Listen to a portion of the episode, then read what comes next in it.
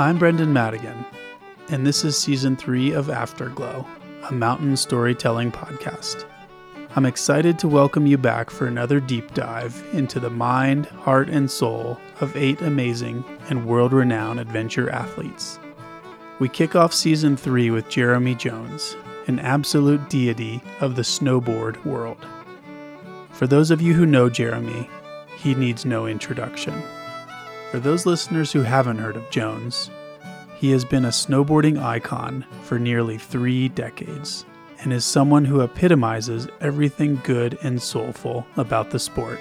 During his extended career, he has appeared in over 60 films while becoming the godfather of big mountain snowboarding. He's also founded his own snowboard company and been nominated for National Geographic's Adventurer of the Year. In 2007, Jeremy founded Protect Our Winners, an organization that I view as one of the last great hopes for fixing our climate crisis. What I find most revealing about Jeremy is that he is one of the most humble, down to earth humans you could ever meet. He's quick to point out the strengths of others, downplay his accomplishments, and shine the light on the powerful passion of the everyday rider.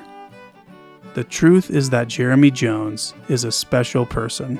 I sincerely hope you enjoy our chat with this insightful and soulful icon.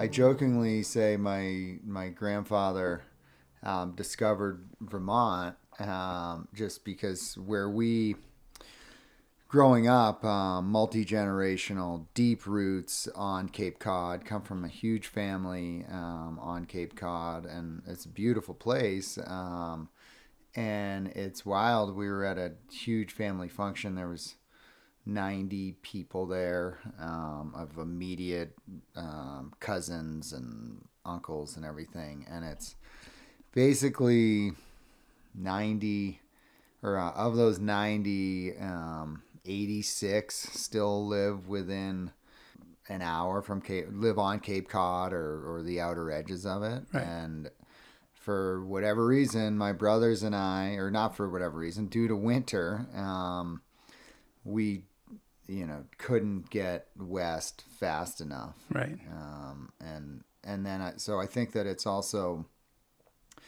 my parents. Um, they it wasn't they did not their motives were like they found vermont later in life um, or not later but kind of in their mid to late um, 20s and they fell in love with skiing and it wasn't like man we want to make our kids skiers and get them in these we were none of us were in race programs or anything like that. It was more like we're going to the mountain you guys are coming and um, we'll you know meet for lunch type deal. And years go by and they're like, what the hell happened? Our kids are now on this totally alternative path, and um, it definitely caught them off guard. Right.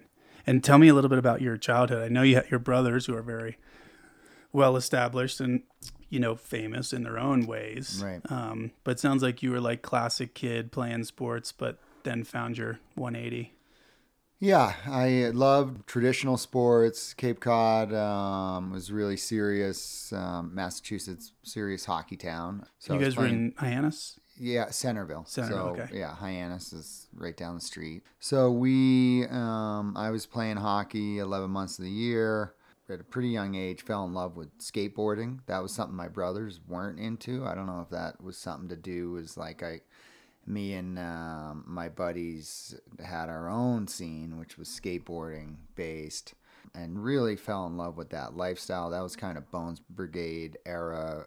Early 80s. Yeah, early yeah. 80s, like real boom time of skating and Thrasher Mag. And then same with like fell in love um, or fell in love with the concept of surfing. We lived 45 minutes from the beach. We knew no one, and nobody we knew knew how to surf we were putting um, spring suits over three mills and taking football gloves for our hands and um, doing everything wrong with surfing. Took us forever to learn. Hitchhiking to the beach and um, but just something about this sideways lifestyle we loved. And then I started um, seeing like snowboarding in Thrasher magazine and was like, oh man, that's what I want to do. And at that by that point, I was been skiing and I enjoyed skiing, but um, it was that led to me getting on a snowboard. The very first snowboard I saw was at a general store in Vermont. Uh, that went to the top of my Christmas list, and that was no bindings, a wooden uh, Burton backhill, and again, no one to teach, and it took forever for me to learn how to snowboard. Right, but I love the organic beauty of finding those passions early in life. You know, because you talk about booting up the the golf course hill and you know, riding 100 feet of vertical. Yeah, and that was it was one of those things where we would go to Vermont every weekend, and then I started being like, "Hey, I, I want to bring my snowboard home," and you know, my brothers and parents are like, "Well, we never thought of that." You know, it just showed this just huge passion for it, and then um, yeah, and then it was a couple years in. I still remember where I was in my kitchen table so vividly when I opened up the Burton catalog and it had a list of where it was allowed, and Stowe was allowing snowboard that year. And um, short list though. Yeah, very short list, and it was just um, I just couldn't believe it. And I got off the lift that I at that, this point I've been riding that mountain for I don't know six eight years. You know, had it. We'd spend all day every day on it, and um, knew it really well. And I get off the lift and start riding down these trails I know so well, and they just like went three dimensional on me, and I was it was just that I couldn't everything changed instantly. All these side hits and rollers and everything, it, it turned into this video game. And, and yeah, I just couldn't, at that point, there was, if those lifts were spinning, I right. was there. Yeah. My brothers were there. Yeah, it's a cool, it's a cool background story. Are, you, are your folks still my folks recent? Well, so my parents then moved to Vermont. You know, when we I don't know when uh, exactly when, but they ended up they were in Vermont for about 30 years, yeah, almost 30 years. And now they've sold their snow shovels and they do um, Cape Cod and are back to the Cape, uh, or Cape Cod in Florida. Cool. Yeah. Yeah. Snowbirds. Snowbirds. Yeah. And I read in the in the TGR film, the Far Out ones, you say how your parents raised you helped you become a free thinker. Yeah, I think a lot about. Um, I grew up in this. Where did you grow up? Virginia. Okay, how did you of. know about Hyannis? We go to the Cape every fall. Right. And I've become vaguely. good friends with Kristen Hostetter. Okay. Who's yeah. your cousin, right? Of course, yeah. And she's just wonderful, but long story, Kristen has connections there. So yeah. All being right. sick, it was like where where I went to turn off, you know? Yeah. But yeah, it's it's a beautiful place. Totally. Yeah, it's incredible. And so understandably, I don't, you know, my people that are born there they don't leave right. um, it's because it's a beautiful place yeah. Um, yeah so i think a lot um, growing up on cape cod and, and just i think in east coast in general i grew up where it was like this really clear path of do good in school get into college get a good job and it was i mean my grandfather for example um, a lot of people don't know this but he was a um, state senator oh, in wow. massachusetts. So really successful um, and my dad um, was you know really he went to dartmouth college ivy league you know so by all accounts was a lawyer for a while. And then um, when they went to vermont he ended up being in the maple syrup industry. Mm uh, which was this huge pivot. But so by all accounts, I grew up in this very like hold the line course, um, and we just had this. My brothers started going out west. I remember uh, on a payphone talking to my oldest brother Steve, and he was in uh, Jackson Hole, Wyoming. I had never even heard of it. I didn't know that where Wyoming was. I'm like, right. where are you? It wasn't where he he like set off for Colorado and was there for a while and you know ended up in Wyoming randomly. And um, so we went this different direction and my dad quietly embraced it. And and as a parent now it's I think cuz it was very um, just this whole like where are you going to college type stuff. And when i'm back there going i'm actually not going to college. I knew i wasn't going to college. I didn't apply to college. I was like and that was very unorthodox. And it was hard on my mother. My mother really had a hard time with it. But my dad um, just he saw i think he saw the the love. And it was never talked about. But i think somehow it, he instilled in us very subtly that you know thinking differently is okay Yeah. This is a tremendously diverse family. I mean, yeah and then my folks had the same thing. Like, and I remember, you know, living in Virginia, graduating college, and then spending a winter out west and being fully hooked. That was that was in early two thousands, and dude, I did everything in my capability to just get a TGR sticker, and it was like the holy grail to put on your on your car. you know? Right. So rad. oh that means that's great yeah. But well you had a similar i mean virginia to here i mean so we similarly unorthodox paths Yep, broken the chain of like you know the the trajectory that's established on the East Coast. But do you think the that kind of free thinker um, mentality translates into your writing, or did it get you into that different writing style? Because I look at you guys and I you're artists, you're snowboarders, you're filmmakers, you know whatever. But to me, the, the overarching theme there is you're artists. Well, I appreciate that. Uh, that's a great compliment. I do, you know, I've been thinking a lot um, about the fact that I've had the opportunity to snowboard with so many amazing people. Um, it's just the list is endless, and so many times I'm on the mountain and I'm just like trying to hang on. Uh, like, wow, this person is a freak.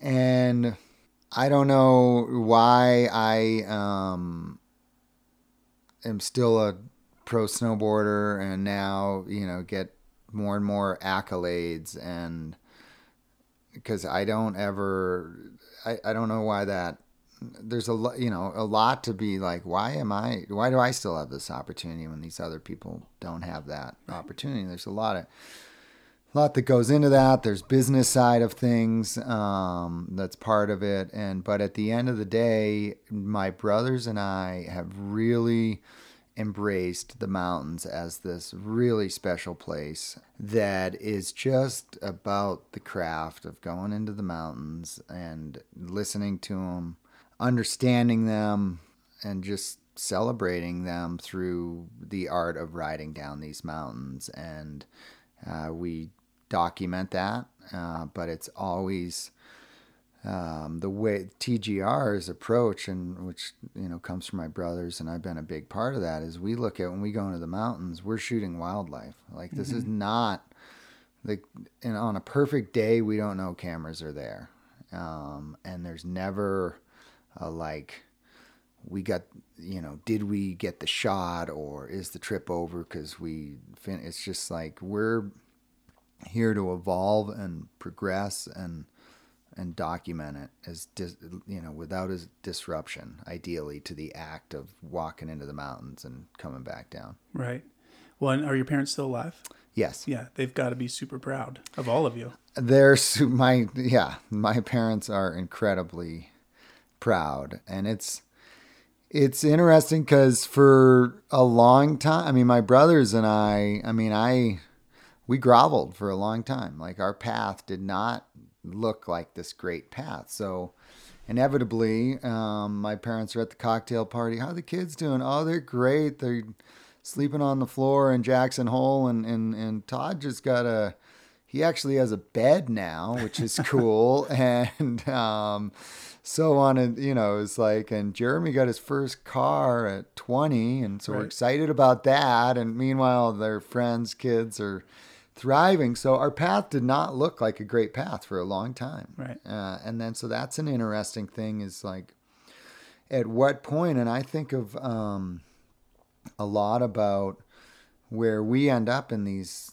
wonderful room full of free thinking, life seeking, you know, people charging and it's a you run a gauntlet to get there and on the road is there's a lot of people that like there's very few like really simple paths there. Uh, you just don't get to that that room or that deal without really digging in and having commitment to your path whether you're a professional photographer Yeah. filmmaker somehow if you've figured out a way to make this life work you had to be creative you definitely slept on the floor a lot and um, and you ate a lot of Clif bars hmm yeah.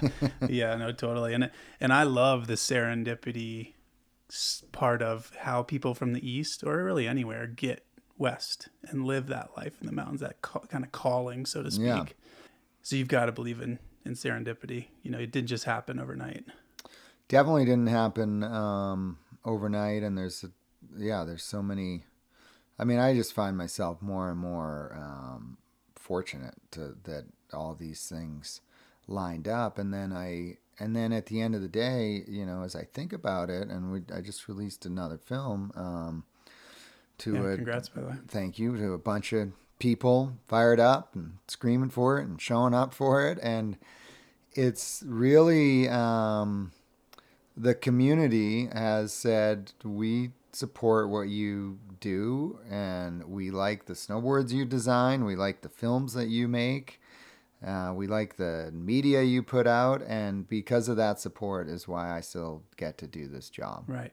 And why you know why are they supporting me more than anyone else? That- it's a so it's a huge honor. Like when i go there and it's like here they are again showing up and supporting and cheering for me. Right.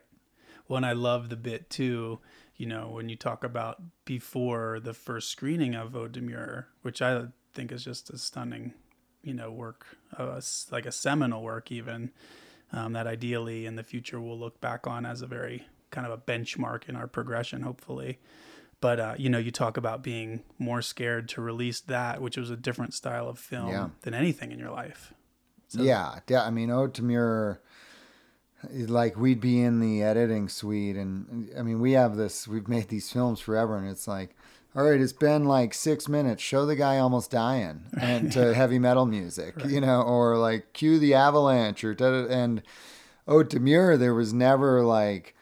And then, so when you're watching a film like that, you're like, all right, here it's coming. Metallica's coming. We're going to be good here in a couple minutes. Get them through this flat spot. with Ode, we had no, there was no Metallica coming. There was, um, I remember doing the first sound check um, at the premiere, and you and you kind of do color and sound, and you you dip in, um, and you know at the in the theater of like to these different sections, and I'm with a friend of mine who hadn't seen the film, and so we're watching these two minute chunks, and it's like myself and Elena walking with silence blown out light. Like again, we never would shoot in that type of light, never shoot in that snow. And I'm just like, holy shit, man, what did we talk ourselves into on this editing suite? Like that, because those clips by themselves were just looked like raw, like nothingness. And um, so yeah, I was definitely um, terrified to release that film and and then we you know we we get into politics, which is obviously like people don't go to a movie to hear politics and, and that stuff, and understandably. But um, it's just gotten harder and harder to not talk about that, especially knowing that this film is showing, you know, leading up to the most important midterm election of our time. I'm on the road with these things, and it's like, well, what am I going to do with that hour of time I have with these people? And I'm and and I'm like, I have to try to like get them thinking a little bit about the importance of this election. Right. And I think too, I'll, I'll come back to some of the, the political stuff, but I think too, it speaks to your willingness to branch out and put yourself out here because we had recorded, you know, a handful of interviews, chats for this. And like, I was struggling with it. I was like, fuck man, I don't, I don't know. I don't know if it's good enough. I don't know if I want to put it out there to the world. And, and Kristen was like, well, welcome to being an artist because it's completely frightening to put yourself out there. So to be able yeah, to do when that's a lot. you we like to, you know, I like to say like if you're not uh, now I've learned that like, oh man, I'm scared. I'm like, oh, that's a good thing. That's where we should be in life. We should be like this is terrifying and I think of like a film for example, um, or any form of long form media, anyways, that someone is going to give you a you know an hour of their life, you have to give it up to them. You have And- a platform. yeah, and you have to honor that they've done that by peeling back all the layers and and the film should you know feel like you're walking into an auditorium naked Right. Um, Yeah. and if it isn't then it's just this guarded polished you know almost i don't know you know it's just not real Right. Yeah, sometimes I crave a little more comfort and stability, but then I think you'd be bored or you Right. you wouldn't be fulfilled or, you know, that kind of thing. But and I- I've read a lot about, you know, growing up and getting into snowboarding and how you competed out west, but how did you end up in Tahoe? So I had a coach, Jerry Masterpool, that was based out of here. Early 90s or mid 90s, there was a ton of pro contests here. So we would come out here and um, and need to um, say there'd be like a six week window of contests, like two weeks here, a week there, what have you. So it was kind of needed a Western base that we could launch from so I think it was around. Um, I think it was about. Well, first time I was here, I was 16, and then I think by 17 or uh, 18, like senior year in high school. Late late 90s. Yeah, this would have been um, no, like mid, like Mid-nineties. 90. You know, not, first time I was here was 92. Yeah. And so like 93, 94, actually with John Percy, who um, you know from Dave's and Olympic Bike Shop. We- Undercover crusher. super crusher. Yeah. Uh, again, one of the. I mean, I so John is from Vermont, and Right. I met John. John was the best snowboarder on my mountain, No hands way. down. Oh yeah, it was, and and he had the. He was one of those rare breeds that could. um he could get top 10 in a pipe contest and a race. Um, so, yeah, so one of the best snowboarders we've ever seen. But so we rented a place on Donner Lake and put 14 of us in this um, one bedroom with a loft cabin. That was the start. And I just kept coming back. And then down the street from here, I rented a closet. And then I met my wife, and then we rented a bigger closet. And uh, it just, it wasn't. Um, I just kind of ended. It wasn't like I'm moving to. T- My wife was like, "I'm moving to Tahoe." She's, Was she from Vermont? she was from Ohio, Okay. and she just heard. She's like California with, um, you know, saw the stuff from Tahoe and a Right. snowboard mag, and it's like I'm going there. So I think it's um it's a classic example of because I was li- you know I would spend a lot of time in Jackson Hole and I lived in Jackson Hole um, for a stint of time, and at the end of the day, I think it's the water that has um, kept me here. Is being from Cape Cod, um, both like the lake, just having that in my life, and then having the ocean driving distance, because I just felt like I was missing that when I was living in Jackson Hole. Yeah, we're spoiled. yeah, we get the best of both worlds. Who were your mentors growing up? it's like I've had so many mentors and I've had so many um, I'm always trying to learn from the people that I'm with and I'm a product of um, I'll pick up little pieces of from riders and stuff definitely people in the mountains but um, obviously uh, my brothers uh, especially early on um, And they're both older. they're both older.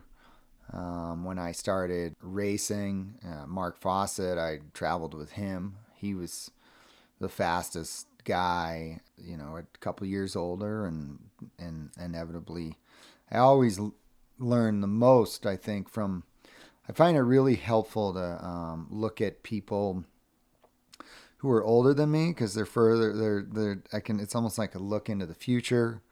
Um, when we got into the mountains and definitely Alaska, Doug Coombs was a huge influence. And then around here, um, I had the opportunity to start riding with Tom Burt, uh, which was massive influence.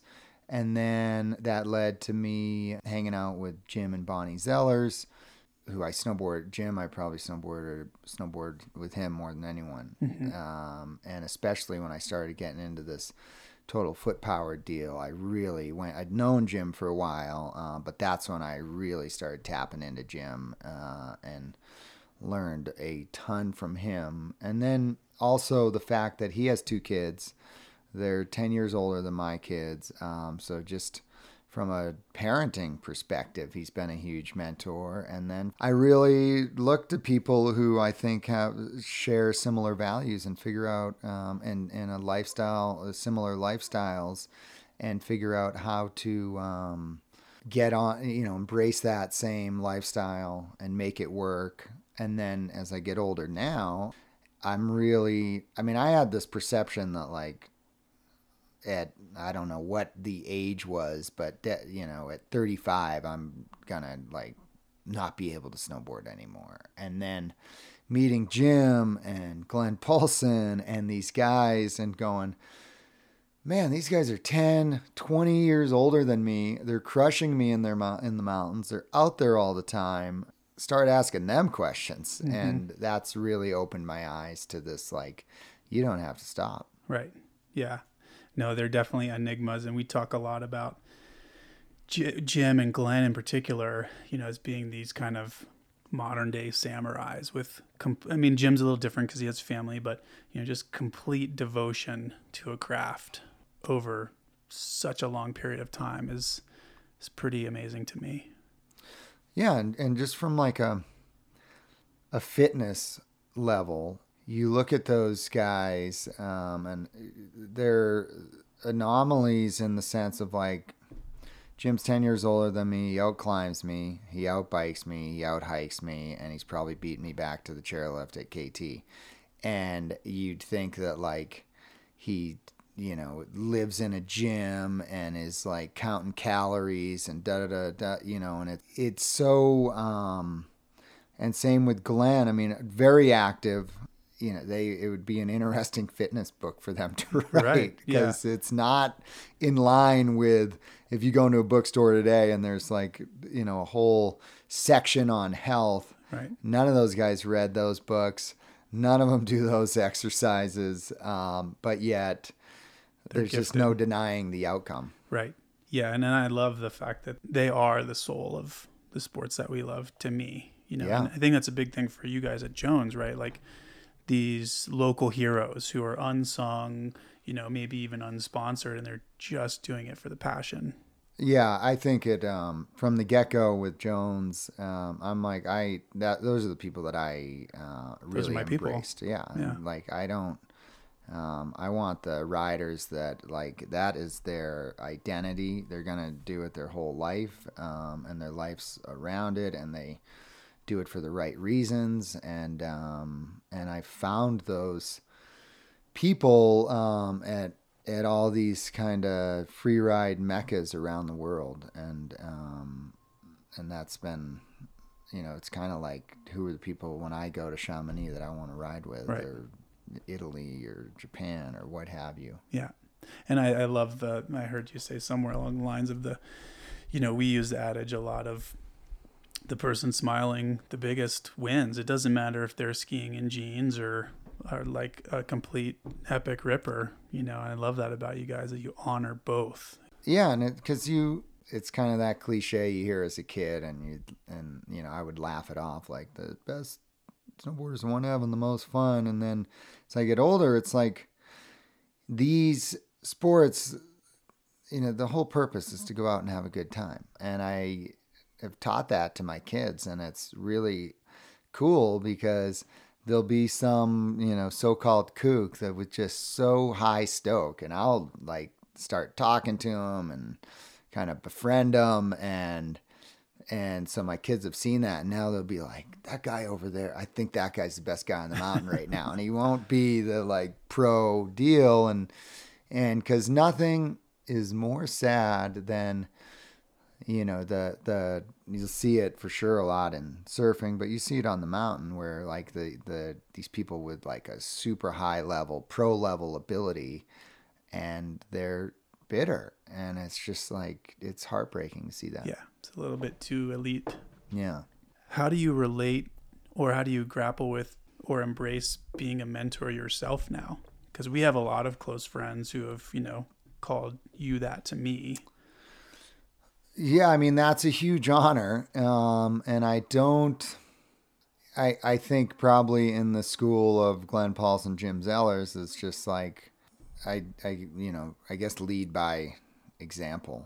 Because um, another interesting thing, Conrad Anker, um, who's gotten to be a friend, um, he just said um, a couple years ago to me, I don't know how we got on it, but he's like, I was like, who you climb with, um, and and who do you climb with when you're home? And he's like, well, I'm always tapped into the latest round of 24 year olds, right. um, and he's like, yeah, you got to be on the, um, you know, on, you know, that's what keeps you young and fresh and like be tapped in with the next generation always coming up. That's and good point. it's, and then I thought about it, I'm like, oh, wow, I've been doing that for a long time because a lot of it's like, yeah, it's the beautiful, sunny powder day. There's a million people you can call, but who can you call to go walk in the rain? or you know go mission to like a 12 18 inch base um, or lap, you know, gray Wednesday bulletproof ice, it's it's not the 40 year olds. It's the 24 to 32 year olds, and I've gone through a lot of cycles of uh, of them. Right, that's awesome. Um, where did the tagline "The journey is the reward" come from? How'd that come to be? Um, it. I mean, I got it from um, Steve Jobs, who I don't think it came from. You know, I think that that's probably was first written in a, like Buddhist know, in China yeah. 500 years ago. But uh, it struck a chord with me because that's when I was really um, embracing this foot powered snowboarding and um, making films about it. Which, when it comes to making snowboards uh, or making films about um, shooting high end snowboarding in pristine mountains, helicopters are an incredible tool for that. And uh, taking that away, we had a um, what you could call, as far as like going out and getting the shot, a lot of failure on that. And so just embracing and and I never considered that failure, but as far as going out, turning around or having the clouds come in or being too late or you know not getting the shot. I mean we did you know that ended up being a reality much more than getting the shot. And um, it ended up where i i it didn't bother me. I kind of got me more into it and and it got me embracing the journey. Right. Yeah. And it probably hits on many different levels right? We learn the most from the process and the outcome is comes and goes fairly quickly. Totally. And when you think of like, like I got to a point with a helicopter where I could go into a new range and map that thing really fast and go and tee off on the best lines in the range in, in a, if we had the right weather in a couple days. And I was like, man, it's just so fast and it's so, it's like when you do find that perfect, beautiful mountain that I, you know, that I think of as perfect and beautiful, which would just be this aesthetic, big, clean, rippable line. Like, why not put time into that thing and really like sleep underneath it and really learn its moods and figure it out? And so I learned that. And then, for one, they're hard to find. Like, there's just not a ton of them in a range. So, um, why not, like, instead of going through a range in three days, have it take you know, 10 years or what have you. Um, but so I would, as we would go, and it would be common to have it take three, four, five attempts. And every time it would, we would have to turn around, it would be like, ooh, we just add another chapter to this, this, the novel of this mountain. And it just got more, um, more depth, more meaning to it every time we have to turn around. So it, it kind of almost excites me when it's like, wow, this one's hard. Uh, mm-hmm. Uh, it's taking time or, and so just embracing that's not a bad thing. Right. I think it's a good metaphor for life, you know, to say, you know, live in the moment. It's thrown around too maybe callously, but it's a very acute point, you know, slow it down and think about the people who you're with and because they might be gone. yeah think about what you're doing because that could end. Yeah, God, definitely the um, you know, out of just with loss. Um, I've had a lot of loss lately, and it's um, it you really, you know, life is precious, and and I do, you know, I have a lot of I'm I have a lot of work. I'm pinned a lot, um, and with that, it gets me um, where every day I try to like grab a piece of life, and sometimes that's 15 minutes, um, right. and that's fine. It is what it is, but right. it's still it ends up being a really important 15 minutes. Mm-hmm. And we've been acquainted for, gosh, seven, eight years, you know, I think. Yep. And I know you well enough to say that you're a very selfless, humble person. You know, that kind of emanates from you when you're in the room. But is humility important for you?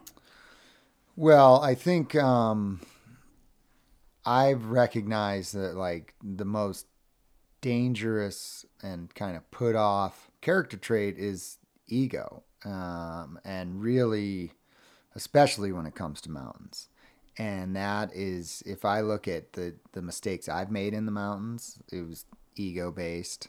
And it's a trait, and this goes back to my brothers, you know, where we we had to learn uh, really quickly, like when we roll into a town with our cameras, uh, that those people that are like really like out there to prove that they can do it or what have you um, the stuff that comes along with with um, the possibility you know with the cameras and stuff that baggage. Yeah there's baggage there's mental so like what's a how do we stop the red flag kid before stuff gets um, out of control here because there's a time to throw down and there's a time not to throw down and when we see people um, trying to throw down in the wrong conditions and and they're not listening to us, then you know we move away from people like that. Right. But I think you you know I think you embrace it in your own persona, and that's what's made your career so you know lengthy.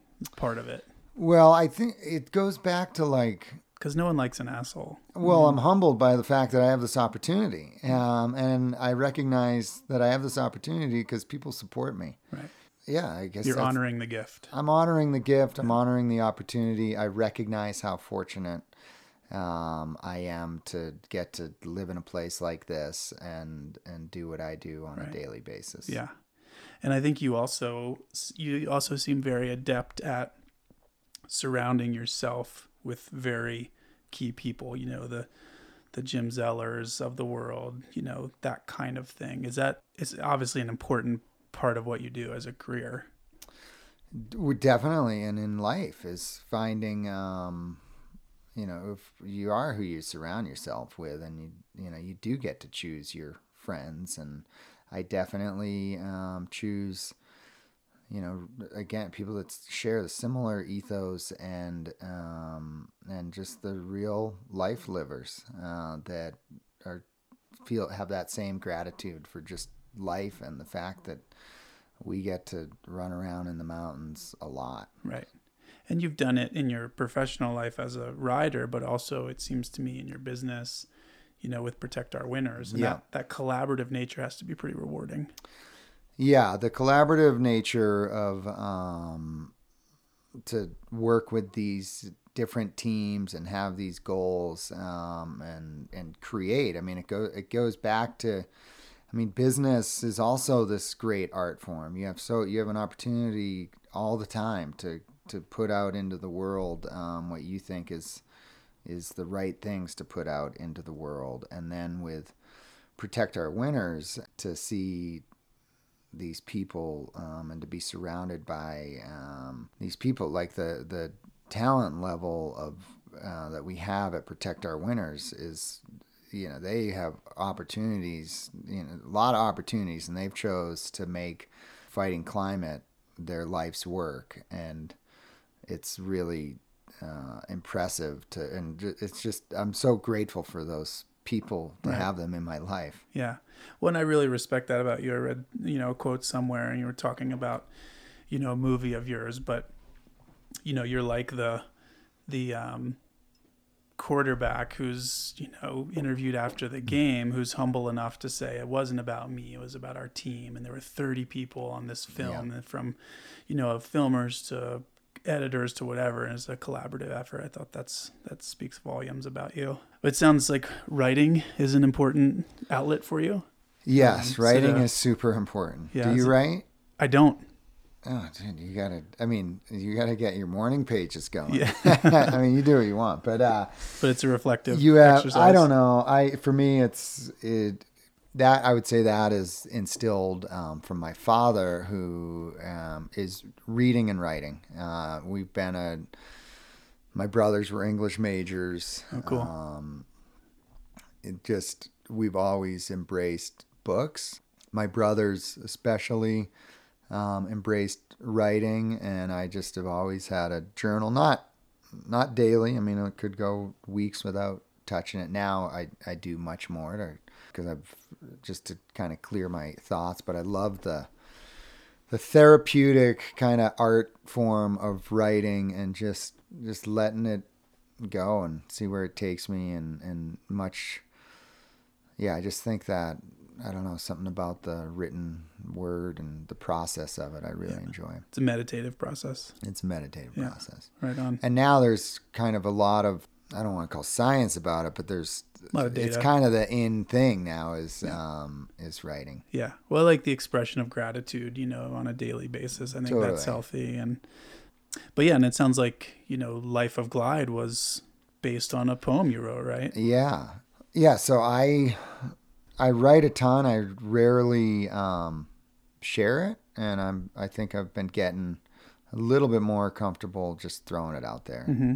Uh, and I think that it's I don't know. It's just a place to work out thoughts and and celebrate too. I mean, I celebrate the you know those good days. Like I love like writing at the end of a good day to just try to harness um, the emotions that are created from this good day and try to put it into words, Right. which um, is a very hard thing to do. But, Yeah. you know, It's a great exercise. But, uh, and I, I kind of love the, the passion driven side of that, that, you know, Life of Glide showcased, you know, this, you know, idea that it, whether it's snowboarding or skiing or whatever analogy you want to have, that it's a common thread. you Yeah. know, and, and you can be from any walk of life and be drawn to it. What do you think it is about that feeling that appeals so viscerally to us? Well, that feeling. I mean, I. I mean, I think just walking in the mountains and slide, or even whatever you know, going to a resort and sliding down the mountain or getting on a mountain bike. It's it's idiot's guide to present moment, Mm-hmm. and um, It forces you to live in the moment. forces you to live in the moment. I think it's also a very easy way to connect with nature, and so those, because you have to ask like, why are we still? Why do we still like? I mean, how many times have I ridden KT twenty two and still just love it? And it's that's our medicine. I mean, that we're going there for things more important than just like I'm going to pull some G forces and catch some air. It's like Right. what's behind those G forces and the catching of air, and then it's what it's doing to your brain and your body and your senses that when you walk back to your car after an hour at KT, you are a totally different person. Right. Well, and there, I think there's a tremendous amount of research coming out that shows the kind of the, that positive chemical response. And I mean, we all know living in the mountains that you have your best conversations in the skin track Yes. or on single track or, and it's amazing that that just happens. There's got to be a reason for that. Well, yeah, now the science is kind of, you know, they're starting to um, light, you know, understanding that it's lighting up the brain and it's doing um, these different things. And, you know, it's call it nature therapy, call it um, Zellers and I have joked a lot about, you know, our devotion to the Church of the Seven Day Recreationalists. And, and I remember after this this uh, 2016 election, um, where you know after a little bit we're like, dude, the church matters, man. We like, if it wasn't for that mountain bike ride or being able to walk, I think I'd go off the handle. And then I feel again like deep gratitude that somehow I've found this because I'm a I, am useless if I, I mean you put me on a movie tour for two weeks and, and now I've gotten better. I'll again like I'll I mean, we were on Ode to Muir. I remember driving to an event and um, been busy all day. And it's like I'm on Google Maps going, there's a green spot right here. Pull over into this neighborhood, jump this fence, and we're to go and just kind of like walk and run around the woods and go find a cool tree. Reset. Uh, we got 20 minutes and then come back to the car 20 minutes later and like, let's do this. Right. We're ready. Yeah, that's rad. But I think there's a lot of opportunity for for us with Mountain Festival and maybe protect our winners because you know, admittedly and and maybe fairly, we've gotten criticism of we're putting more people in the backcountry through this free and geared for intermediate beginner event. But I was talking to Nettle about this and I was like, Dave, how do we navigate these waters? Because I feel like we're doing the right thing. And I want to take those people who are beginners and turn them into fucking believers because then they become defenders.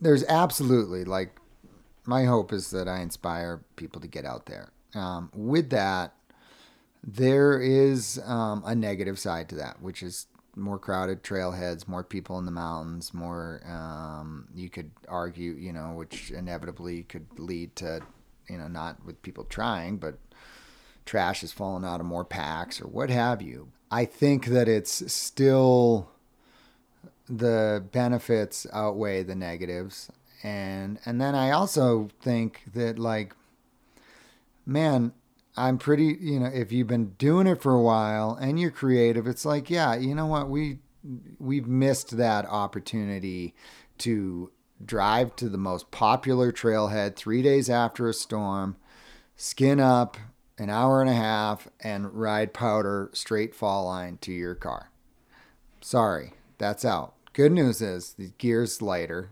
It's as best it's ever been. We got better Avi forecasting, and go walk go walk around the corner. And I mean, if you can't find some a smooth, untracked surface, you're not Why are you being doing it? creative. Yeah. I mean, it's just like, are you kidding me? Like, you know, yeah. So we've lost the the front country above the car terrain days after a storm. Right. But we you go one layer back and it's really easy to get away from tracks and like maybe you run into someone out there who you know where in the past you wouldn't, but who cares, man? Right. You know. And invariably, you probably know them here. you're right, and it's gonna be great to. I mean, nothing. It's great to meet people way out in the backcountry. Yeah.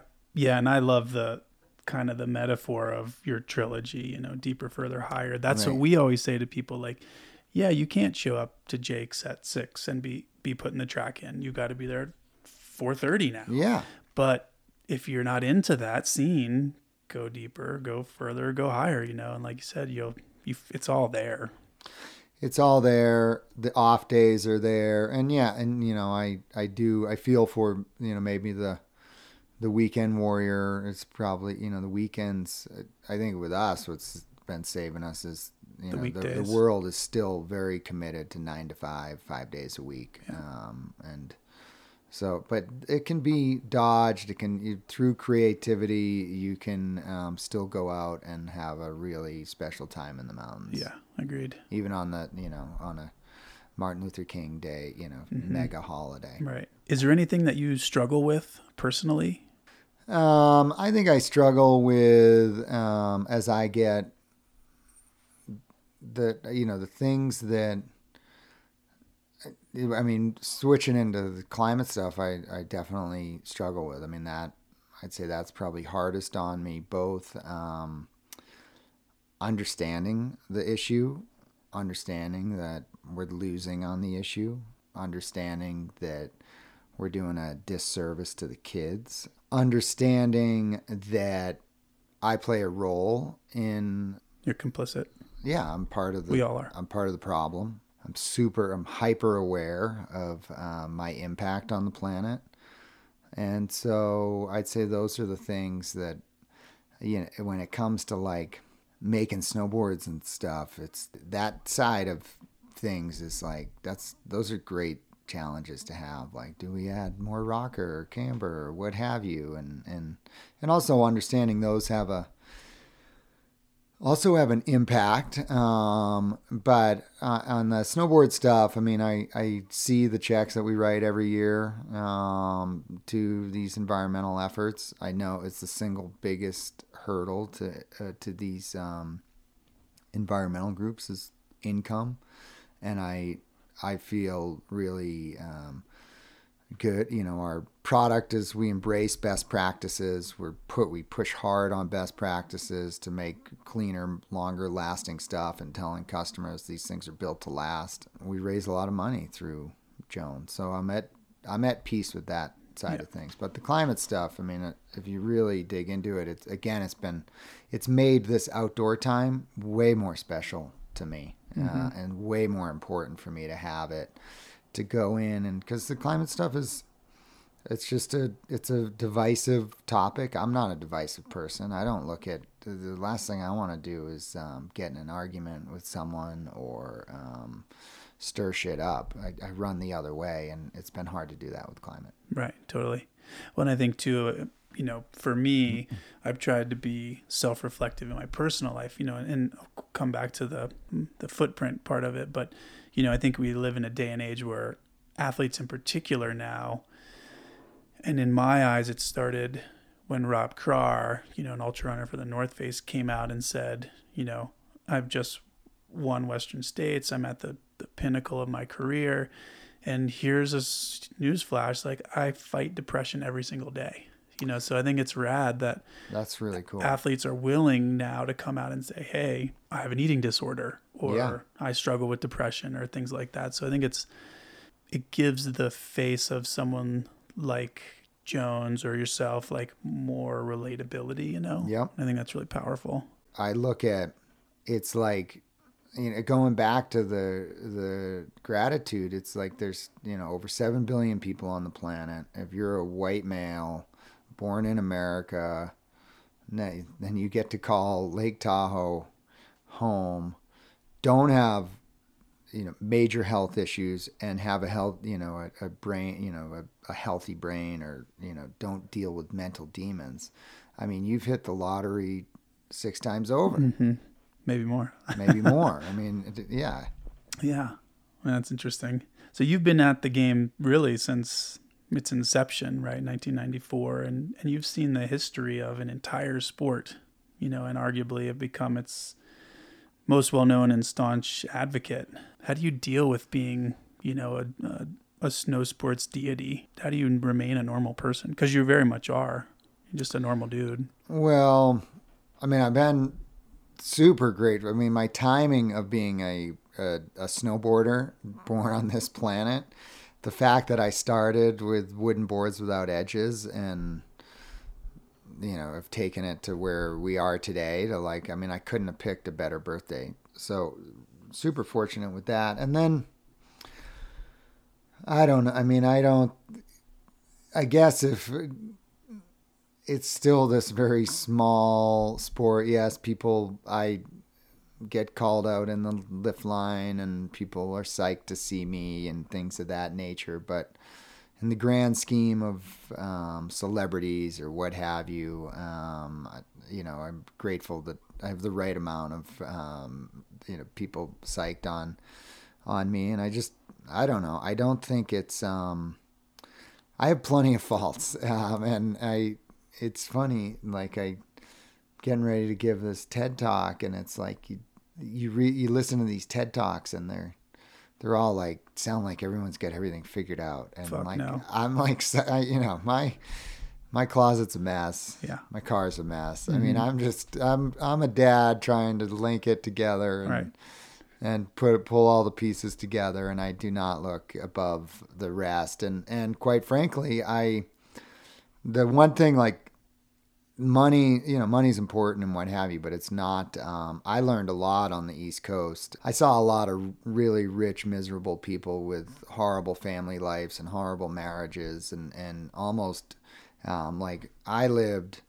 Um, I saw both sides of that, like being a hockey player and like very much grew up in in the blue collar side of Cape Cod and and could end up um, one weekend living, you know, or spending the weekend going to hockey games with a family that is scraping by, and the next weekend being 10 miles away, you know, in a house near the Kennedy compound. Mm-hmm. And at a really young age, I was like, wow, this doesn't, money does not buy you um, happiness. So then with that, I, really it goes back to the happiest person on the mountain who's i mean there's people that i get inspiration from a lot of different people and a lot of them are and i'd say that's one of the best parts about being a parent is i've made all these friends that have nothing to do with you know prior to being a parent it was my whole world was like hardcore skiers snowboarders climbers.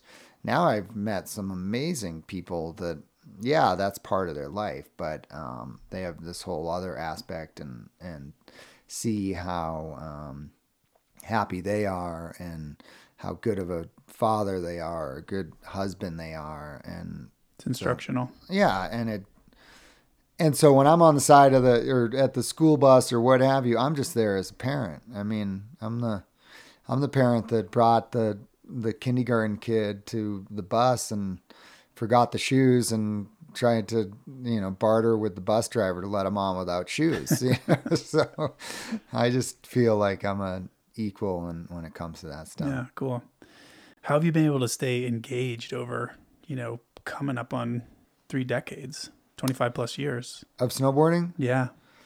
God, that's been that's been um, easy, uh, surprisingly, because I go into it like I also love to surf, and and I'm. It, it comes. The reality is, if it's January and I'm looking at the surf forecast more than the snow forecast, so be it. I'm going surfing. But I think the foot powered stuff, it, quite frank, you know, that has been that's just changed everything right. for me from a fitness. You know, I was in uh, more pain at 30 than I am at 44 um, by a long shot, and the fact that that whole um, I just love going into the mountains, uh, uh, walking into them, seeing new mountains, just experiencing all that stuff. That now, last winter, I think I snowboarded more than I had since I was 22. Wow. Um, and so yeah, the the stoke is real and it's not going away, and and I just feel very grateful that I have this thing that's part of my life and still so engaged on and fired up to and and so fired and it, and it really my need for perfect conditions has never been lower um, and I think that that's one of the things I'm most um, proud of is right. like I don't need POW to have a good time um, I can find I mean even through those drought years I mean 90% of my snowboarding's in the Sierra whether it snows or not mm-hmm. so just embracing the absurdity of backcountry riding with a 12 to 18 inch base um, was classic. Yeah. Talk about you want to make your own private mountain. That's how we do it. Yeah. And for me, like, you know, just sitting down with a lot of professional athletes who are very accomplished and very driven and, um, and just amazing people. But it, it seems to me that there's a common thread that you're pursuing what you're pursuing for personal fulfillment. Like you said, yep. not ego isn't your driver. And it seems like that has probably resonated through your entire career. Yeah, I it, I'm at this. It's funny to think of like, you know, you start out as a kid, you snowboard. There's there's no weight to your snowboarding. Um, when I was 16, there was a ton of weight to my snowboarding. I mean, I'm up in the start gate going like, I better get top 15 so I can um, make to the next contest. I can uh, put food on the table. Um, so snowboarding with a ton of pressure. And then there was a lot of pressure, um, which again, you know, I had to learn or I would be dead by now to like, and this is again going back to my brothers um, also, where had to learn to um, really clearly like don't worry about if you're getting the shot right now. Worry about that in September when the lights go dark and the movie hits play and if people are screaming or not. That cannot be in your mind in April when you're sizing up serious snowboarding. So I've gone through that phase. Um, there was definitely when I went to this foot powered stuff at the prime of my per- career. I was at peace with um, that the spotlight I assumed would get smaller. I knew that there would be a small group of people that thought it was cool as shit that I was doing it. Uh, Quite and- the opposite. yeah, it was quite the opposite. I mean, I I can't. One of the most incredible experiences was when Deeper premiered in Truckee. Um, it was at Truckee River Amphitheater. It's a pretty big venue. Like you know, it's it's um, fifteen hundred people, and I'm there before the show, and um, you know, there's nobody there, and um, and I'm like, man, I just I hope that at least 400 people come just to like kind of fill it out a little bit, so it's not crickets. And um, and I remember I'm like signing, and it takes a while, and then a friend of mine comes like, dude, traffic's like backed up all the way through town, and 1,200 people showed up, and I was I could not believe um, that because I it, that was not the I did not think that was and, and was not part of that decision like oh this is gonna fire up a lot of people. So anyways now I am really just like moved into this new new phase in my snowboarding which has almost brought me back to where that that the lightness that I had when I was 10 where I have no idea I mean the if there's more movies coming I didn't this past winter I ended up uh, being in five movies I was not planning on that uh, it just kind of naturally happened. And the Ode to Muir, you, you know, the year before, I didn't think I was going to be in any movies. Um, and then Ode to Muir just kind of happened on a whim in the middle of March and ended up being a film and ended up on another trip at the end of April. And, you know, so I'm just really at peace with my snowboarding and truly it's the um, least amount of pressure I've had snowboarding again since I was a little kid. It's cool. Full circle. Yeah. retrospective. And f- for me too, you know, again, sitting down with a lot of athletes, some are just very dogmatic and driven. They might be the best climber in the world or, you know, what have you.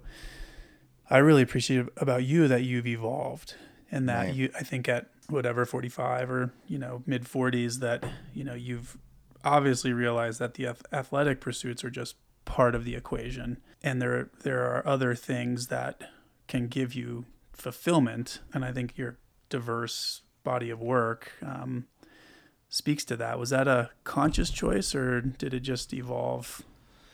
I think that I have um, evolved in the in. I like being like, I mean, in the mountains. I love um, being in these places where I'm like, man, I could not have gotten here a day earlier in my life. I need the whole path that I've been on. I need all that right now for this. And then I love the idea of doing new things, embracing things. I mean, I think that like change is trying to, it, as I, I really focus on evolving as a person, as a snowboarder, just continuing to learn. And at the end of the day, um, I want to, you know, come, um, I basically want to fall into bed and have my brain seep out my ear because I've just maxed it so hard. And, uh, and I, I do that a lot. Mm-hmm. It's awesome. Um, I've also read that snowboarding is your portal to another world. Um, and this is a, a fun part of you know these topics. Um, on on the really heady lines, or even not, even just in the skin track or you know booting in the backyard, is is it a is the act of snowboarding a spiritual endeavor for you? Yeah, I mean, I I think that the fact that it is like dominated so much of my life is it it's definitely become much more um, than a sport, um, and it's really it's an important, super important part of my life, and it and it go yeah, that is my um, it's where you know I connect with nature the most. It's where um, I am the most present, and I think that that's what keeps me going back every day. Mm-hmm. Yeah. I, s- I recorded with Barry Blanchard, who should be dead 30 times over, you know, and act, That's amazing. Yeah, Yeah, and- that opportunity. yeah, no, I was, um, he's just a really soulful guy. And, um, he talks about the, the brotherhood, him and Mark Twight and Scott Yeah. Backes and, um, actively courting death, like no Yeah. bones about it. Yeah. Um, and he, he had a, a description that really resonated with me. He, he calls alpine climbing pushing the door of a radiant, dangerous cathedral. Are those high stakes snowboard lines the same for you? Yeah, I mean, you can definitely when the stakes are at its highest. I mean, you kind of almost like taste it. Like it. I mean, it's clear. Everyone knows it's there. That what excites me is, um, you know, there's that whole mental side of things of like, when do you know to like be persistent and push through? Um, and what I call the art of big mountain riding is um, having that like deep um, commitment and fortitude to keep on going when the stakes are down and and um, it's really hard.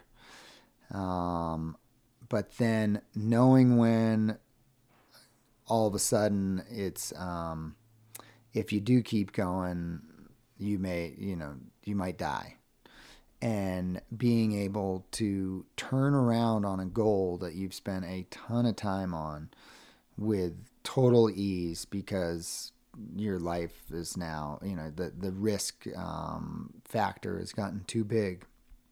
And that kind of mental dance between do I keep going, do I not? And is it the, I call it boogeyman fear? Like, am I just scared because it's dark out and we're clinging to the side of a cliff, or am I scared because like a massive avalanche is about to come down and kill us? Um, and just understanding those two things, and and it goes also goes into that like I've made a lot of really good calls in the mountains, but it doesn't mean anything tomorrow. You know, when I go back out into the mountains, so it's funny because I on many ways I um, don't have as much of a stomach for it, and but then this spring, Cody Townsend and I went and hiked up Meteorite and Pontoon, which are some of the bigger, more serious lines, but walked up them feeling really good. Um, like, you know, it's just full green light. Um, you know, wasn't dry heaving. I mean, I've been in scenarios where you know people are dry heaving next to me, and um, due to the fear and everything, and so I guess I've become more patient and aware when those doors open and then and I've had I mean I had to learn a long time ago like the I always go into climbing something serious is like I need 20 no's to be turned into 20 yeses and the most critical one is probably going to be the the 19th one at the top it, you know is there a wind slab sitting on the rollover and so when I do get to the top of one of these lines, I'm almost like, oh my God, I cannot believe we just turned 20 no's into 20 yeses and we are standing on this thing. Right. Because failure can be success. You come back to your family. I hate, yeah, I don't like the word, um, in climbing, they, they use the word failure a lot. I, maybe intelligence. yeah, I don't, um, there's a lot of things. I mean, every time I've turned around, it feels equally as good as standing on top because I'm like, I was afraid of dying. I turned around. I am to see my family again. We made the right call. High five to being able to walk away from this thing that means a ton to us and we've dedicated weeks, months of our life to, and we just walked away because it didn't feel right. Right. Yeah. Having conviction in the decision is, I think, very powerful. Yeah, I never regret the turnarounds. There's Never second guessing. zero, zero regret on like, I can't believe we Right. turned around on that thing. Cool. You've got two kids, a son and a daughter. And from what it sounds like, I don't know Tiffany, but it sounds like she's an amazing woman. Um, I've had friends tell me she's the glue, you know, in the family. She's the brain. She should be doing the TED Talk, not me. um, what does your family mean to you? Did you set out to have a family or? um, I mean, I definitely, I lived a one track mind for a really long time and didn't ever really think like I'm going to grow up and have a family. But um, met Tiffany not far from here, um, fell in love. It definitely felt like it was right to have kids, and um, we were in the right setup and the, you know had the right partner. And then having kids has been this. It's definitely been a, an incredible um, experience. I really have enjoyed being a father. Cool. Do you draw strength from the kids? Because I Yeah, know we do from our wives. You know. Yeah, I, I mean, I think that my kids, I mean, they bring more meaning to what I do. You know, they, yeah, they, they have, yeah, I would say I draw strength from them. hmm What have they taught you? God, they have, um, I think they've taught me to embrace um, that maybe everyone's not on the same path as you. Um, they teach me there can, you know, there's fun in the little things in life. I mean, kids are, can, you know, the simplest little thing can occupy an hour a time and it might seem like wasted time, but it's really important, you know, the most beautiful time. Comes back to simplicity. Yeah. Um, and then to to be able to um, introduce them into the outdoors and and to see it through their eyes and it's like they've experiencing things for the first time again. through their eyes. Yeah, like hey, you want to sleep outside in the backyard and look at the stars? Oh my god, it's incredible. Yeah, you know, grand adventure on my back deck. hmm Super cool. Um, and this is probably a, a question you've fielded, but how do you balance it all? And I don't know. I struggle with that myself. Like, Yeah. does balance exist? I don't think. I mean, I I'll take this opportunity to apologize to all the people that I have not returned emails to and uh, phone calls. I don't. I do what I can in the day. I make sure that it. I also grab a piece of life every day. That that's a really important thing for me. Is like I work hard and and um and grind. You know, this time of year especially is like really grinding through a lot of work but I know at the very least I'm getting out for 30 minutes to an hour and a half and I'm going to go and celebrate life. So it's like do as much as I can but still get out and enjoy a piece of every day. Not that I actually am grateful. I enjoy my work. Um, and I love the challenges of that and the brain flex of all that stuff. So, uh, but grabbing a piece of it every day and then and spending time, I really value. I try to be there for when my kids get home because it's I recognize they're not going to be under my roof for long. Right. It all comes back to family Yeah, at the end of the day. We talk a lot on the podcast about death, you know, Yeah. losing friends in the mountains, um, which we've all unfortunately had to experience. Um, how do you or how have you coped with that?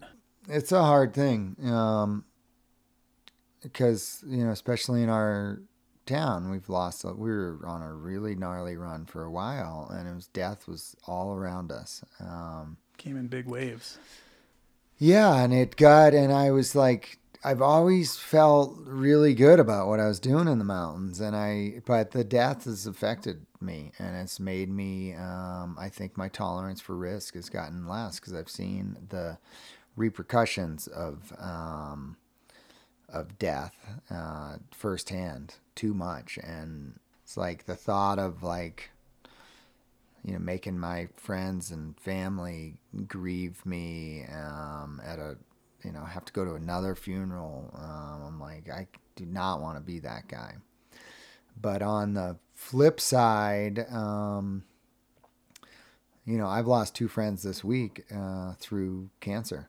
Hmm. One 39 and one 44. Hmm. And um, one really sudden, one in a three year bout. And so it's like, there's also this level of like, man, we're nobody's living forever, and it's death is we're all gonna deal with that stuff, and there's no avoiding it, and and it goes back to life is fragile, and today is the day, and you should grab a piece of it. Mm-hmm.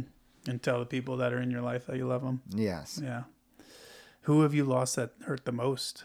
Shane's death, uh, Shane McConkey's death was really hard um, because he I so I'm so close with his wife Sherry and his daughter Ayla, and so to see someone that is doing, you know, living this action sports extreme lifestyle. Given Shane was doing some wild stuff, but um, you know, to see a father and see the repercussions on what that the again the ripple effects of what that has and on the people behind, and to see this little girl left without a father was um, at the time really hard. Um, but now, as time passes, Shane's leaving. You, you know, Ayla is surrounded by love and opportunity, and not all fathers leave that for their kids. And Shane left that with the kids. So at the end of the day, you can argue that he had achieved his job, and and it's sad when we're at the dance recitals or what have you, and um, Shane's not there. But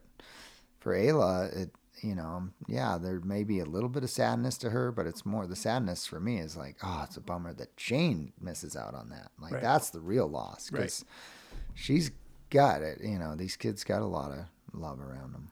Yeah, and I always find it interesting, you know, in our kind of circles of mountain people that understand, you know, the risk and the and the consequence. We, I think, approach it from a place of love. You know, like yeah, Shane might not be there, but he kind of is, Right. and I and I don't have His a influence is yeah. We I- live through them. Totally. And I don't have a lot of patience for for the real world quote unquote people saying like, you know, it doesn't matter if they died doing what they love. They still left a train wreck behind, which has some merit, but at the same time like I'd rather have that, you know, and have a fully realized person living their dream than a deadbeat dad who was a drunk and left the family. Like what can't we Yeah. put it in perspective? That's done a lot of scar. T- yeah, think of the scar tissue on that.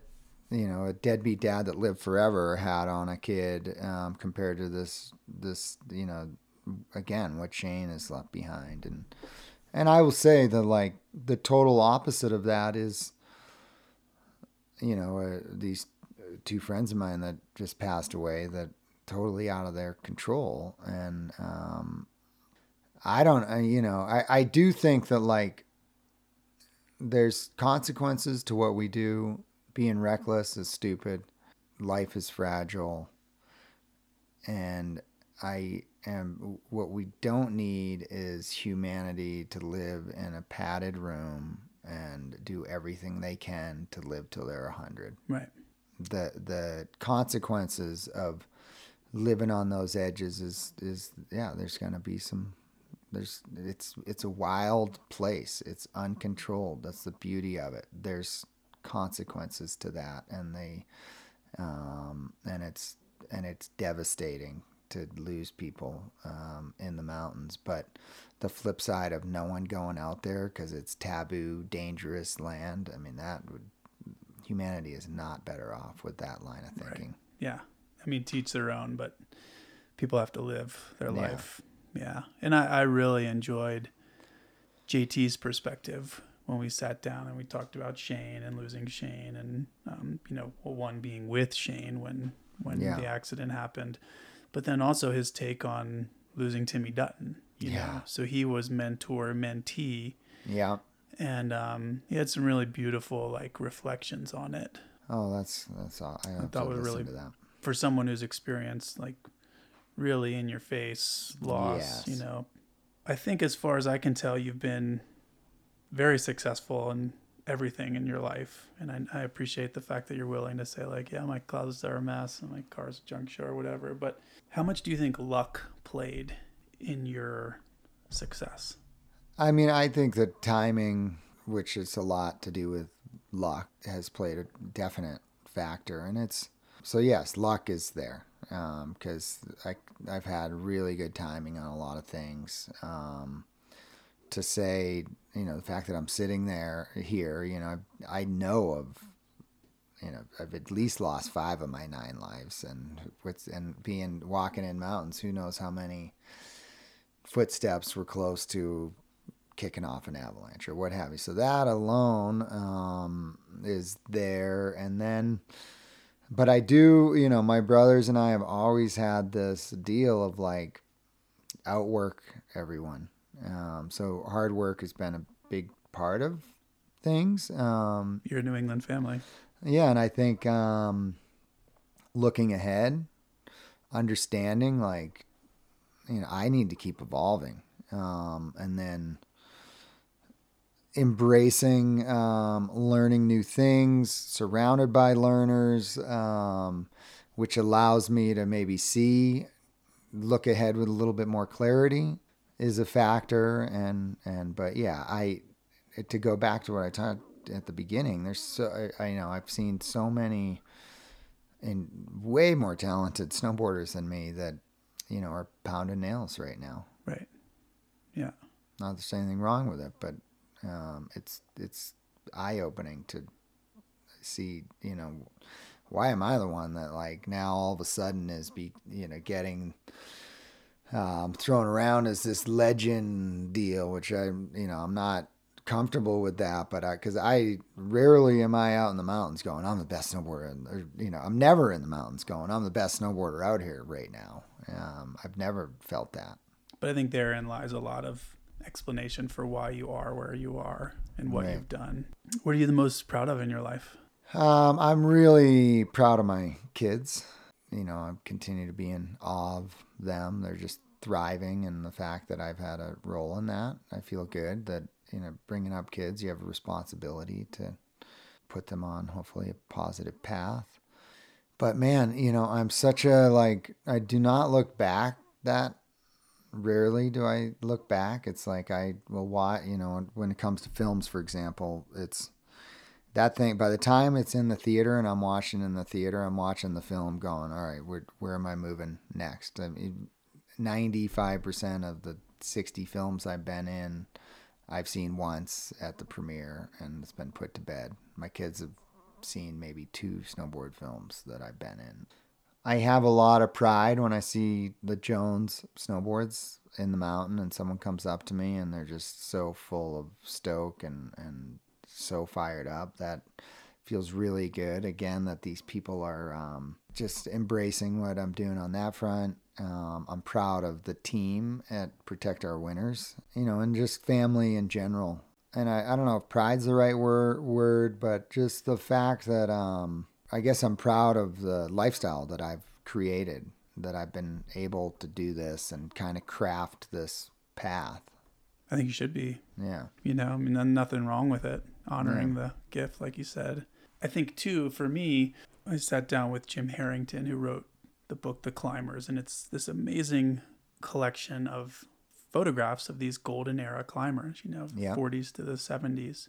What I said to him was like, dude, you have to realize that in 30 40 50 years when you might be dead and gone like people will look at this this work of art and we will always be indebted to you so for me you know obviously we're indebted to you from an athletic perspective like pushing the envelope of snowboarding particularly that human powered side of things but then the whole climate fight you know which i know is at the top of your list i think in history will dictate that this is a very pronounced fork in the road and you have a lot of responsibility therein. So I think we're we need to be grateful, you know. You know, the the protect our winter stuff is like yeah, I started it, but when I started it, I re, I was just it was all about you know, I knew that like this I cannot be the like front of the spear. Like I I know enough to get this thing off the ground, and I got to get some really smart people around me as fast as possible to really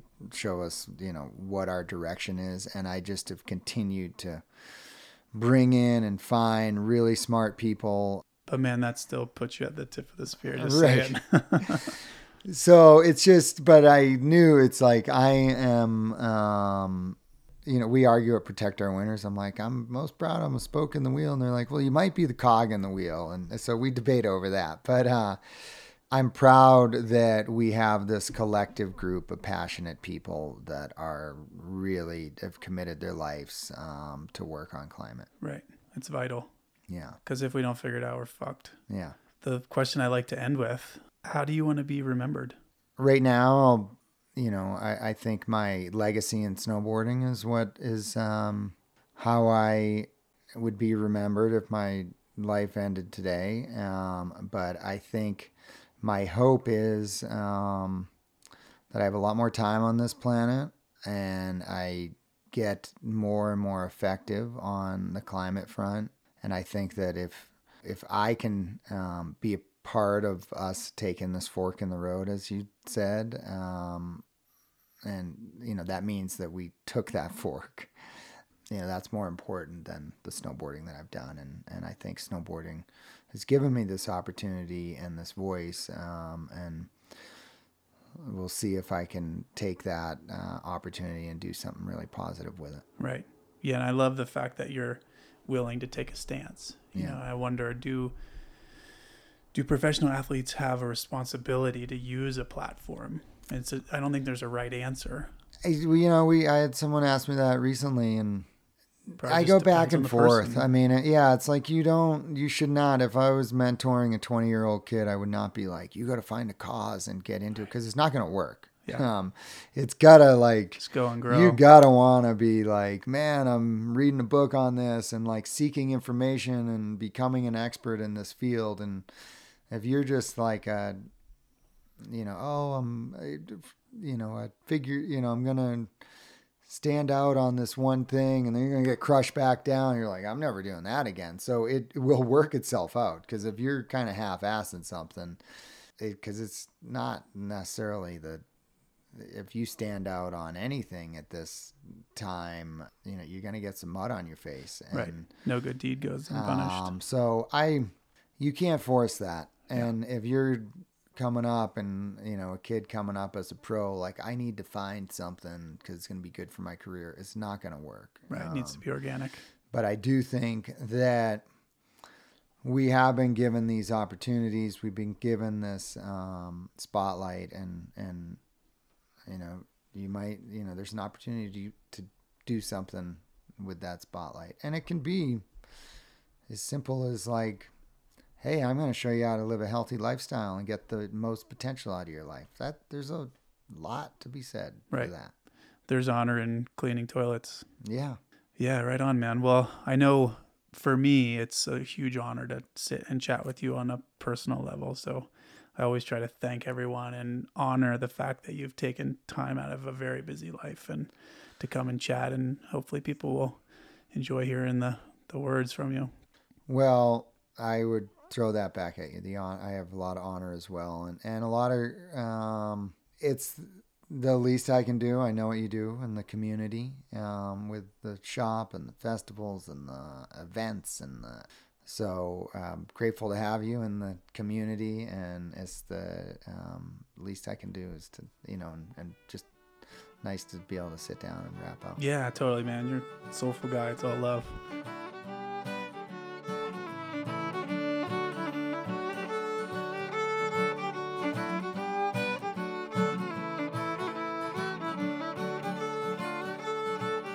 I hope you enjoyed our conversation with Jeremy.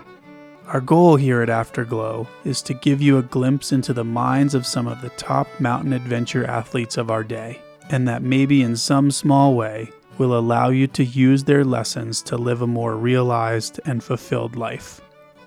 Afterglow is recorded at the Pink Palace Recording Studio on the west shore of Lake Tahoe.